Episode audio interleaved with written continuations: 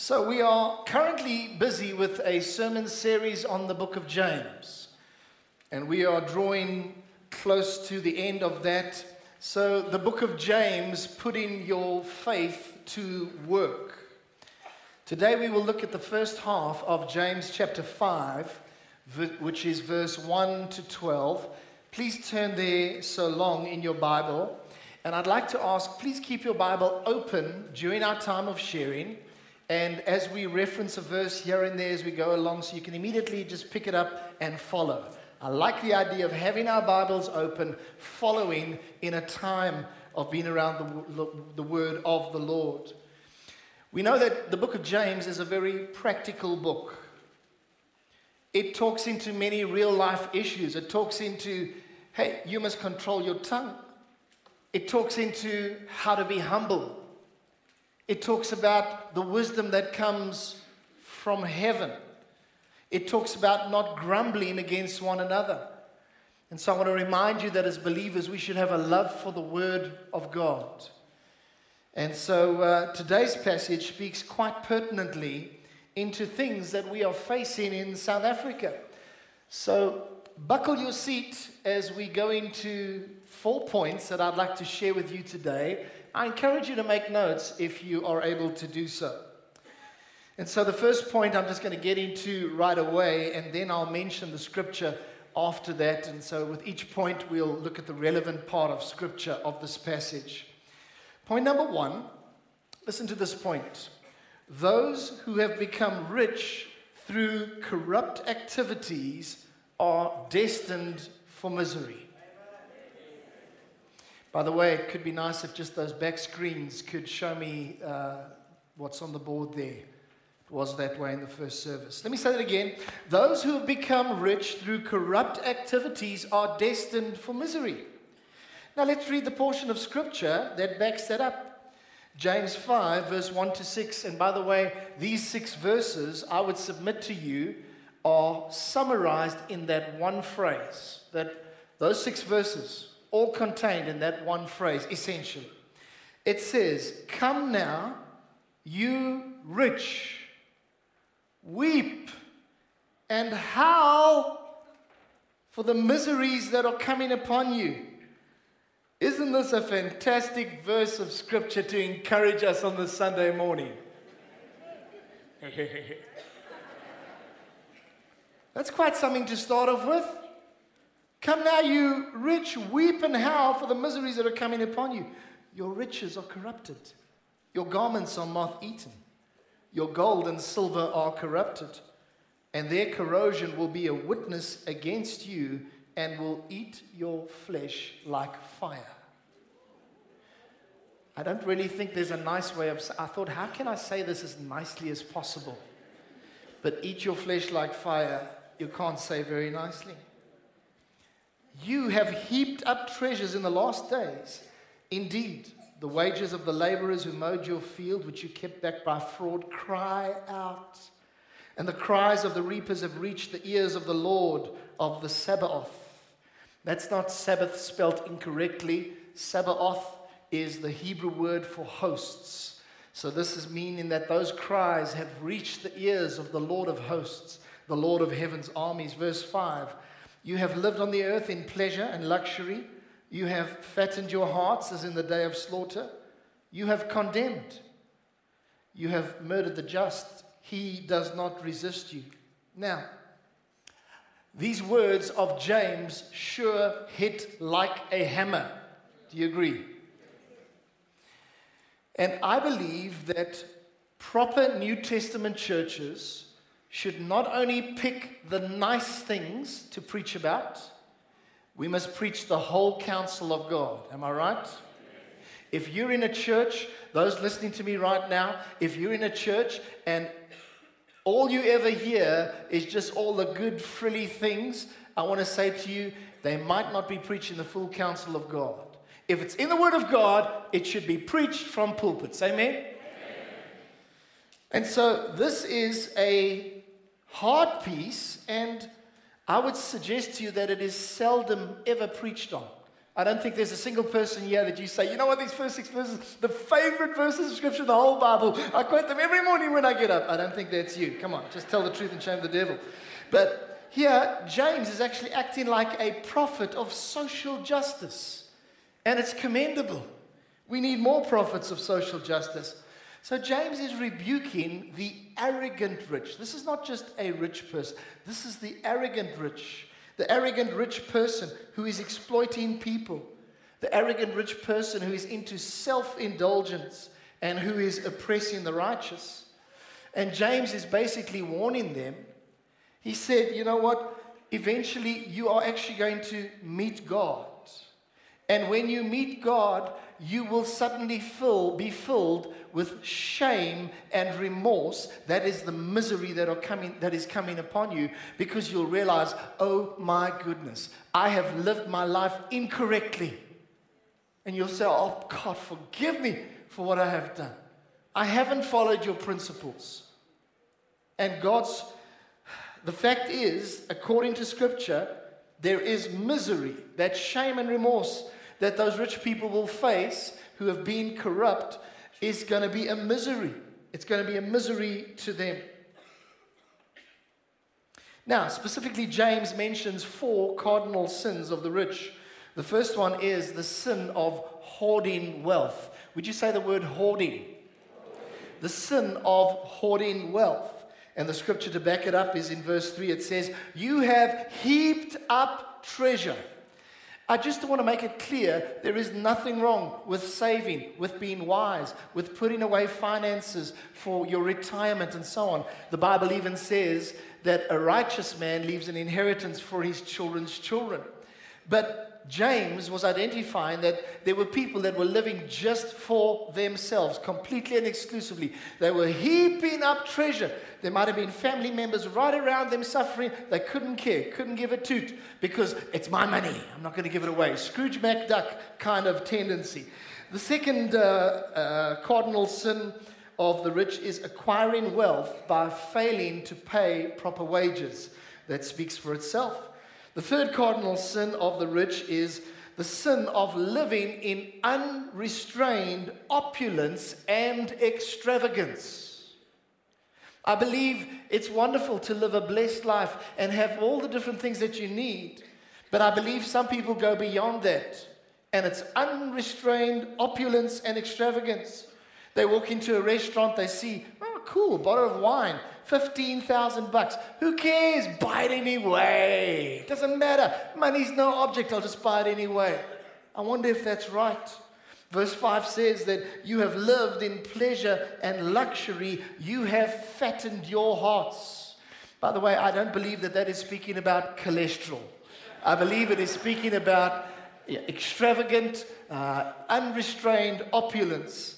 And then the fourth cardinal sin is the sin of destroying innocent people through the abuse of wealth. Do you realize that wealthy people, because of the power of their wealth, can make decisions which can actually be completely self centered, and suddenly 45 people are left without a job? Now, I know there needs to be looking at profitability of sectors of companies and so on, but some people in those situations, they just closed down that division 45 jobs just gone. They couldn't care about the people that have been affected as a result of that. Now, let me ask you a question Is it a sin to be rich? No, it's not. The Bible never says it is a sin to be rich. There's nothing wrong with being rich. In fact, the Bible contains quite a number of examples of people who were very wealthy. I think of Jacob. Jacob was a man who had great wealth, and God blessed him. I think of even Solomon. He had tremendous wealth, and he was a man who had the blessing of God upon his life. One of the great examples is Abraham. Abraham's had so much livestock, so many sheep and cattle, and so on. He was an exceedingly blessed man, and he walked in the fear of the Lord. And so we have examples in Scripture of very wealthy people. It's certainly not a sin to be rich, but the Bible also gives us many warnings about riches. There's a parable in the Bible, the parable of the sower. It's actually the parable of the soils. But in terms of the parable of the sower and the soils, it occurs in three of the Gospels. And in all three instances, it warns about the following it warns about the deceitfulness of riches. Some people are just pursuing, even under the sound of my voice, you're obsessed with money. You're obsessed with riches. I want to warn you that according to the word, there's a deceitfulness that comes with riches. Riches can be a wonderful thing, it can be a great blessing if it's handled right. But if the people don't have the right maturity and the right attitude towards God, I want to tell you, money can destroy you. There's a deceitfulness associated with riches. Riches come with danger and temptation. And you know what the main danger with riches is? The main danger is trusting in riches. Because you start to feel I'm quite powerful. I can live where I want, I can hire who I want, fire, and, and it starts to feel like you are very powerful. And you start to trust in your riches, and you know what? It ends up becoming an idol in your life that is not pleasing to the Lord. God says, You seek me first, and I will add all these things unto you. Don't seek these things first, otherwise, you're never going to discover the pearl of great price, which is worth so much more. And I want to remind you that Jesus is the precious pearl, He is the pearl of great price. And so we should not trust in earthly riches. I want to tell you, earthly riches are short lived. When you leave this planet, you do not take them with you. Even the virtual currencies you do not take with you. you don't. And so rich people need to be careful of their attitude towards wealth and also of the ways in which they use that. You say, John, don't worry about me. I'm so broke, I can't even pay attention. So this must be for other people in the service today. You never know, the Lord might cause you to become a purple, a purple person, a person of substantial means. Now, one of the questions that we need to ask is if you're under the sound of my voice today and you're a wealthy person, and I know that we have quite a number of wealthy people in this congregation, I have seen some of the cars in this parking lot. You say, Pastor, you ain't seen mine. It don't look so good. Anyhow, all right, let me just get focused here for a moment. So, we also have some people who are very poor in our congregation. We have a large, well, well kind of well to do middle working class in the congregation. But if you are a wealthy person in the congregation, may I ask you, how did you obtain your wealth? Did you obtain it through legitimate means? If so, well done to you. If you didn't obtain it through legitimate means, then I want to say to you that you need to set things in order. I think of our country, South Africa. This point is very pertinent to our country. And when I think of South Africa, there are, without a doubt, so many people that have become wealthy through corrupt activities. Am I right? We hear about it all the time. Some families, some individuals become corrupt. It's very sad that that is the case, where they would just not even care about the principles and honoring God, and they become corrupt. And you know what they say? They make the statement they say, It's our time to eat right now. Do you think God smiles upon that? I want to tell you, Whatever a man sows, that is what he will reap. God will not be mocked. People who obtain through corrupt means, I want to tell you, they need to realize that they will reap what they have sown. It's a principle in God. I heard about a drug dealer that is evidently regularly attending our services. And that's wonderful. Not that he's dealing, but that he's attending our services.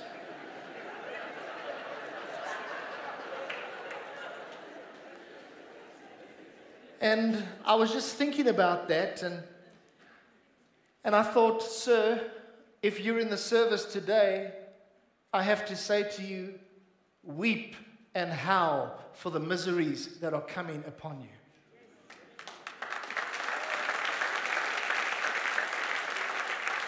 Unless you repent. God is gracious. Some people who have come out of drug addiction have seen this person. I haven't met him myself, attending our services, and they've said, But this oak, he's like a kingpin. He's supplying right shotgun, the whole deal. He's supplying. Oh, what's going on? Well, I'm glad he's coming to our services. But I want to tell you today, sir, if you're in the service, I call you to repentance in Jesus' name. And you know what? God will do this wonderful thing. He will heal your life. Because God is a God of restoration. And Zacchaeus, do you know that Zacchaeus in the Bible, he was a man who obtained his wealth through illegitimate means, through corrupt means. He defrauded people, he cheated people. But I want to tell you, when Zacchaeus met Jesus, his life changed totally and completely. His view on finances changed totally and completely. Because when you get a hold of Jesus truly in your heart, your values change. And Jesus changes the things that you get excited about. You might have gotten excited about a good drug deal before, and suddenly God changes it, and God gets you excited about altogether different things.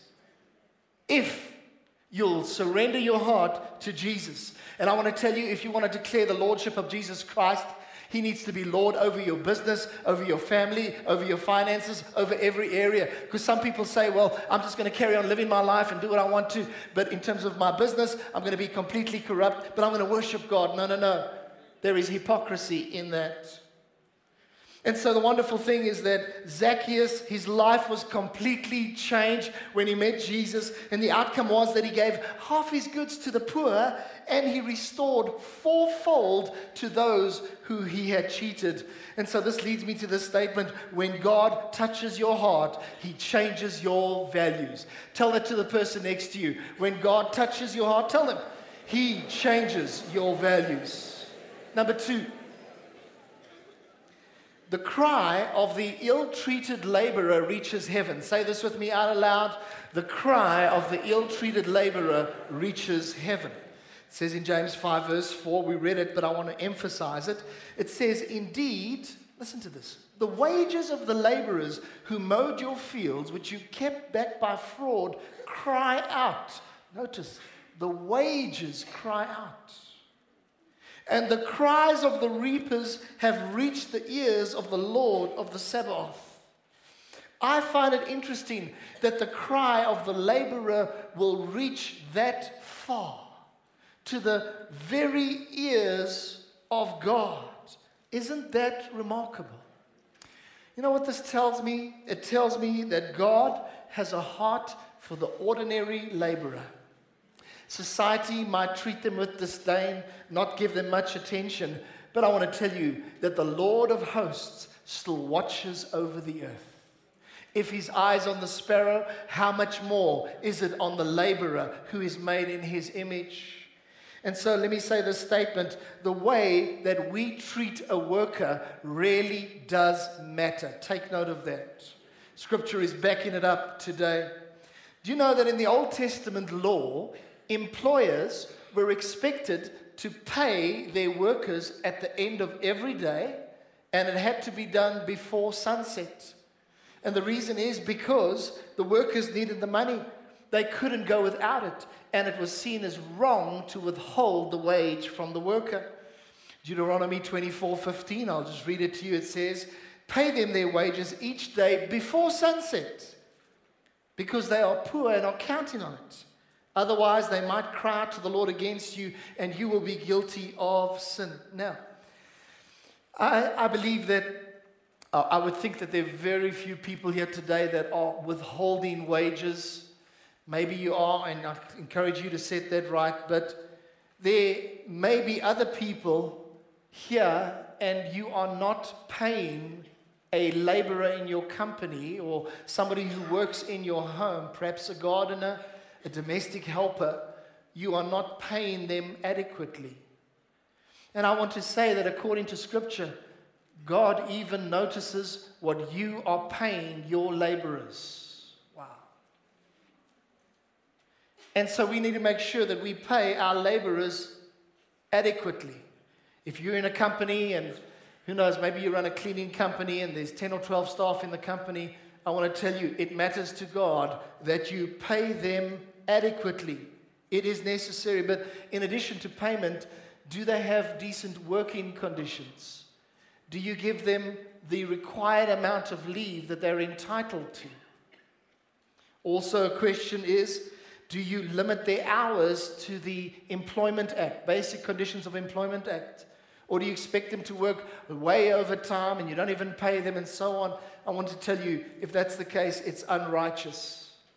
And I believe that some of an aspect of the problems that we've seen in South Africa is because some people have exploited others who, who, who are desperate for work and they'll work for anything because they're so desperate they just want to fill their tummies.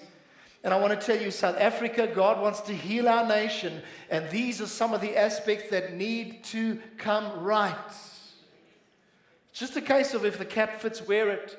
If you are paying adequately and giving a, a good and a fair wage, well done to you. But it is very important. I was thinking of this thing of the national minimum wage. There was a lot of controversy, controversy when that came out, the national minimum wage. I want to tell you, I support what the government did in that regard. I think it was very good. Because imagine for the many people that were being paid far less, now they are obliged to pay more, which is at least a reasonable sort of living wage. Some people say it's not nearly enough, but it's better than many people were being paid. And I thought myself, I thought this to myself, could it be that that was implemented because the cries of the laborers reached heaven? It could be the hand of God. And oftentimes we criticize government for many things that they're not doing, but I believe that we should commend them for what they are doing in that regard. Won't you give our government a hand? Come on. And it says in 1 Timothy 5, verse 18, it says, The laborer is worthy of his hire. Say that. The laborer is worthy of his hire. So may we be doing what is right in God's sight in this regard. Point number three. Are you still with me? Good. Point number three. Let us exercise patience and endurance as we await the coming of Jesus.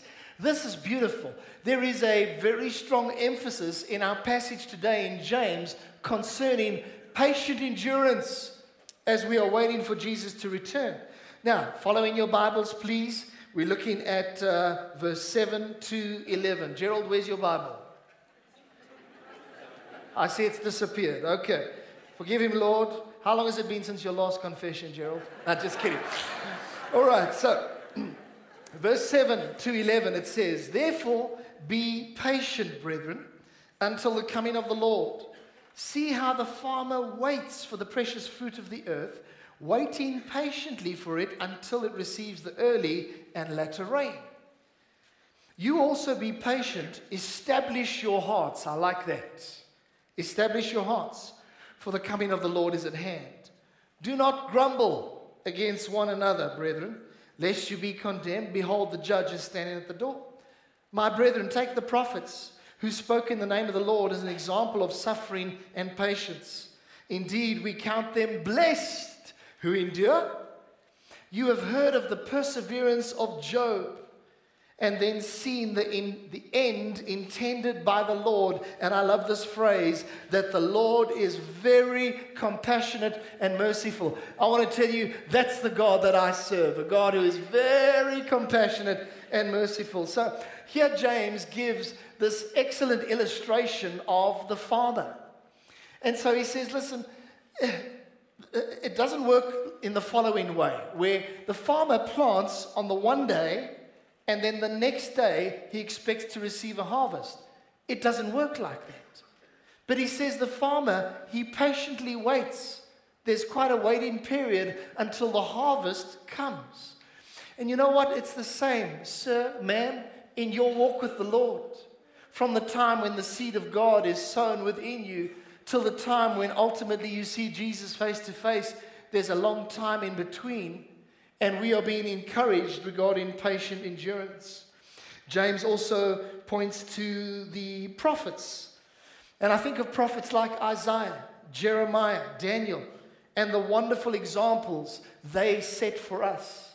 Can you think of the prophet Daniel as he was in the lion's den?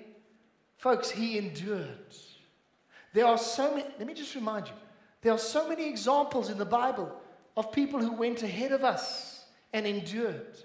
Imagine if you were the first person to ever have to live the life in Christ and you had no examples. I want to tell you, value the examples that you see in the Word of God. And then in our passage, it also directs it to Job. Now, come on, Job. I mean, that's a hardcore example. Job is one of the best examples. And despite his hardship, listen to this, he never cursed God. Despite all that he lost, he never turned away from God. And in the end, he was rewarded, and God gave him twice as much as he had before. And so basically, James is talking to you today. Even although this scripture was written many years ago, I want to say God wants to apply his word right into your heart now. And God is wanting to say to you today, my son and daughter, would you patiently endure and wait for me? Because I said I'm going to come, I'm going to come for you. That where I am, there you may be also. Excuse me. And so God is encouraging you to patiently endure. Excuse me. He's encouraging you to patiently endure. Now, may I ask you, how are you doing in terms of this? Are you enduring patiently? It's wonderful if you are. But I also want to say this what is the opposite of patient endurance? Giving up. Excuse me. And God doesn't want us to give up. No, not at all. Recently, the, I, it was the beginning of August, I was reading uh, on Instagram one very well known Hillsong worship leader. I won't mention his name, but he basically indicated that he's pretty much thinking of giving up on his faith. He said the following on Instagram He said, I'm genuinely losing my faith, and it doesn't bother me. It's not for me. Christianity just seems like another religion at this point. And I thought to myself, this is very, very sad. This man had written many of the well known Hillsong anthems. If I'm not mistaken, the first one that we sung today called I Believe, I Believe in God the Father, Jesus Christ, the virgin birth, he wrote that song, if I'm not mistaken. And sadly, he's come to a place, a place where he kind of just wants to throw in the towel. But you know what? The reason is because he began to lose his patient endurance. He needed to read this passage from James and let faith arise in his heart again. But I want to say to you that you and I need to guard against that. Guard against losing your patient endurance. When you feel like, I just feel like throwing in the towel. I'm just too tired of trusting God. You know what? You go trust God again. And by the way, for this worship leader, I pray that his faith would not fail him. Even though he said all of these crazy things. You know, Jesus said to Peter, The enemy has sought to sift you like wheat, but I have prayed that your faith may not fail you. And so we agree together that that worship leader will come back running to God, never to doubt again in the name of Jesus. Amen. But if you hear under the sound of my voice today and you felt like giving up lately, I want to say, please don't give up. You might be here, you've told nobody. Nobody knows that you're wanting to give up on your faith. Nobody knows, maybe not even your spouse. But I want to say, please don't give up on your faith. Because your confidence in God will produce great and eternal rewards. This is eternity that we are speaking about, child of God. Amen. Amen. Don't give up. Don't give up. And let these words from Hebrews breathe faith into your spirit today. It's uh, on your screen, Hebrews 10, verse 35 to 39. I'll just read it. It's in the New Living Translation. If you've been struggling with your faith, let faith come now by the hearing of the word. Listen to what the Bible says. So, do not throw away this confident trust in the Lord. Remember the great reward it brings your soul. Patient endurance, say those two words. Patient endurance is what you need now so that you will continue to do God's will then you will receive all that He has promised. For in just a little while, the coming one will come and will not delay, and my righteous ones will live by faith, but I will take no pleasure in anyone who turns away. But we are not like the ones who turn away from God to their own destruction. We are the faithful ones. Don't you love that? A declaration over you. We are the faithful ones whose souls will be saved. If you've been struggling with your faith, I encourage you in the next week or two, meditate on that over and over again. And faith comes by hearing, hearing by the word of God, and you will be strengthened with mighty power by your spirit on the inner man. Amen? Praise the Lord. Now, say this after me By God's grace, I will be faithful. I will not turn away. My soul will be saved, and I'll enjoy eternal rewards. Amen. The last point, which is a brief one, point number four. All you need to say is a simple yes or no. Please say that with me.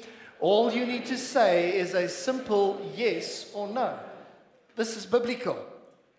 You think, well, why is this so important? Let's look at it. James 5, verse 12 says, But above all, my brethren, do not swear either by heaven or by earth or by any other oath, but let your yes be yes and your no, no, lest you fall into judgment. I want to tell you some of these people that swear by this and swear by that and swear by the next thing. I want to tell you that your words are powerful and you can bring yourself into bondage through the vows that you've made straight out of your mouth. Be careful what you say. By the way, have you noticed on television in general, but also quite a lot on reality TV programs, how they say things like this I, I swear to you. Or they say, oh, I swear to God. And that they're trying to convince the person that, that's in the program or on the reality you know, program, trust me because, you know, it's not enough to just say yes to them. They just, no, no, I, I swear, you know. Some people go even further, and I've seen this sometimes on Survivor. People take it even a little bit further and they say things like, I swear on my child's life. Or they say, I, I swear on my mother's grave. I, you can trust me. We're going to vote together. Oh, yeah. Do you really want to say that? Let me say to you, as children of God, you are better than that. As a child of God, you are a righteous person. We shouldn't say things like that. Even if everybody else is talking about, I swear this, that, and the next thing, you know what? It is unbecoming for the child of God to talk like that. You and I are called to be different. I want to remind you, you are a royal priesthood, you're a holy nation, and you're a people belonging to God. Amen? Praise the Lord.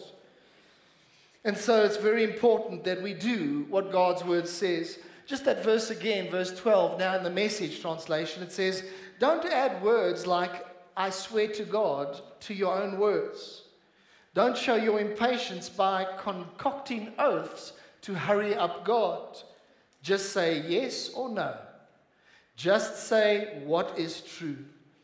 And so realize this as Christians, we don't need to call on anything or anybody in heaven or on earth to back up what we're saying by this or by that, or I swear by this or that or the next thing.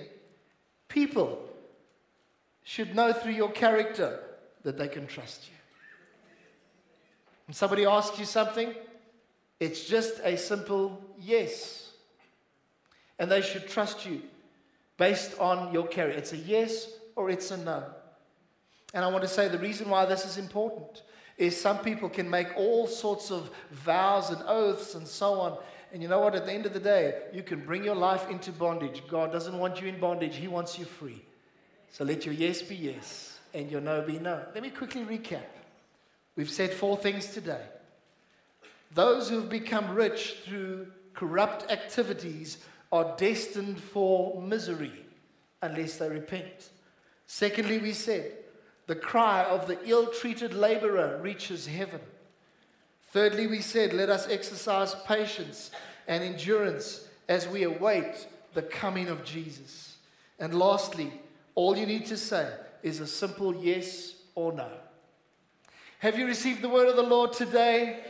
Amen. Amen. Would you give the Lord a hand of praise? Hallelujah. Stand with me and let's pray together. Would you stand? Father, I want to thank you today specifically that your word talks into so many relevant and pertinent issues. And we say, Lord, we are committed to being Bible believers and Bible obeyers, doers of the word.